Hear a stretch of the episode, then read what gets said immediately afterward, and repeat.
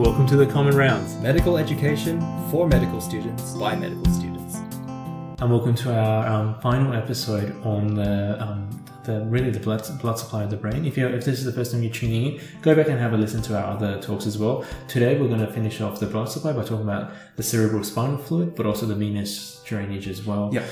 Let's talk about the cerebral spinal fluid. Um, Firstly, like what does the cerebral spinal fluid do?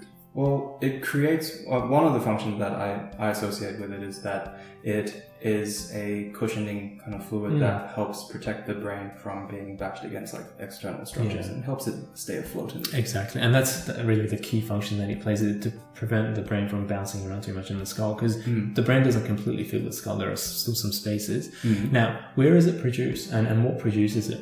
Well, so there are these. Um, it's the main production of the choroid, sorry, of the CSF fluid is in the choroid plexus, Mhm. and there are choroidal epithelial cells kind of filter out, filter blood and create this, um, create this fluid, this Yeah, cerebral spinal. Exactly. So there's it's not blood. It's it's just it's um, fluid that is Yeah. secreted by these um by these cells, and you find them in the lateral ventricle, for example, in the fourth ventricle as well. You tend to see them, Mm. and yeah, like you mentioned, they're secreting fluid. Mhm. Now that fluid goes into a particular space, and that's the um uh, the arachnoid space, which is Subarachnoid. subarachnoid Yeah. space, which is just on top of the brain parenchyma, Yeah. and then it has a special circulation. So let's let's say so if this is produced in the lateral ventricle, where does the cerebral spinal fluid then go? Yeah. So the lateral ventricles are connected via the foramen Monro into the third ventricle, Mhm. and so that's that's the direction that where the blood, Yeah. uh, where the CSF will be flowing. Then from the third ventricle, it goes to the fourth ventricle via this little foramen called the um, cerebral aqueduct.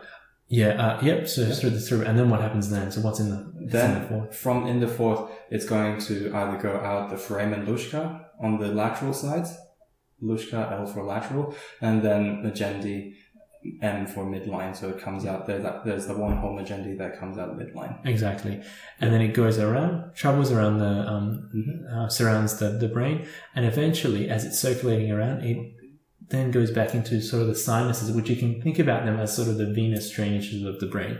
and they exit the sinuses via the arachnoid um, granulation tissue Yep. or, or arachnoid granulation. Yeah. And so now we're Mm. now that we've got that, we can actually talk about the venous drainage because cerebral spinal fluid is an important part of the venous drainage. Yep. An important thing about the brain is that there aren't there are veins in the brain, but the main drainages that we're talking Mm. about they're called sinuses. There Yeah. aren't veins that have valves in them. Um, so that's one important um, distinction. And these sinuses are formed by they they are located in between two layers of the dura mater Yes. as well.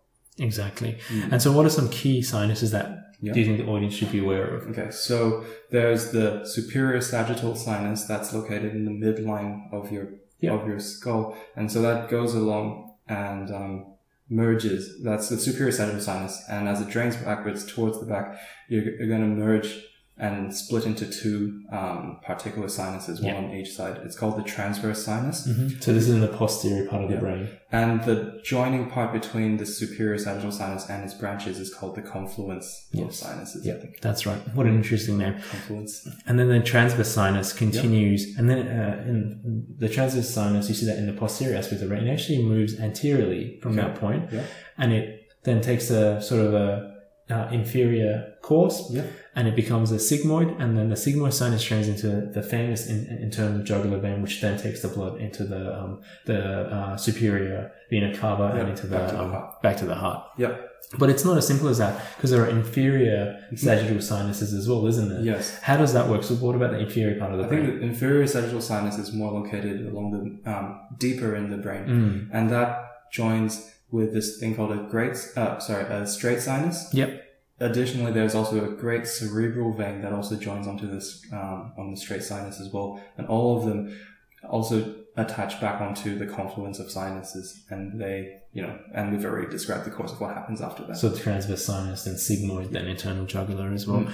What about the cavernous sinus, which is more on the anterior part of the brain? Mm. The anterior, uh, on the anterior part of the brain, so the cavernous sinus is located right underneath the sella turcica where Yeah. the pituitary gland sits, right?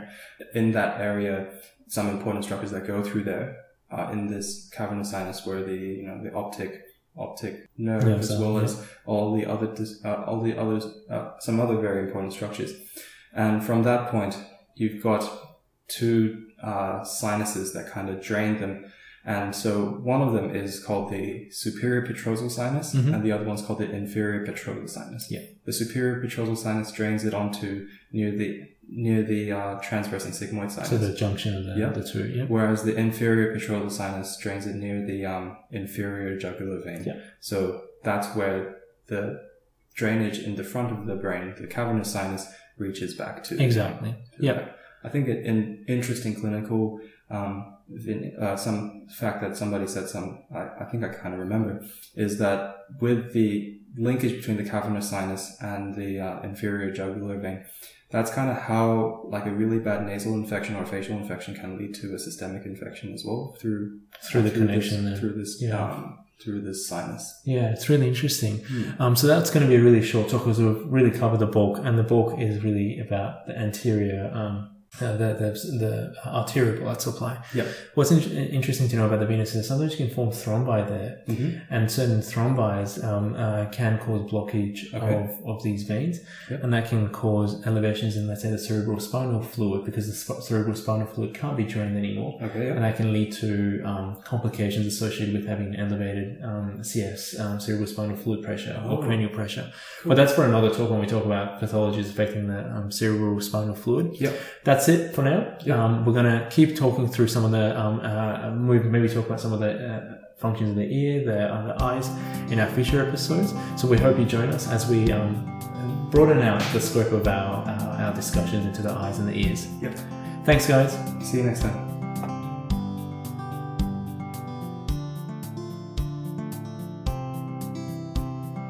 Our episode today was put together by our executive producer Gautam and our core editor Cindy.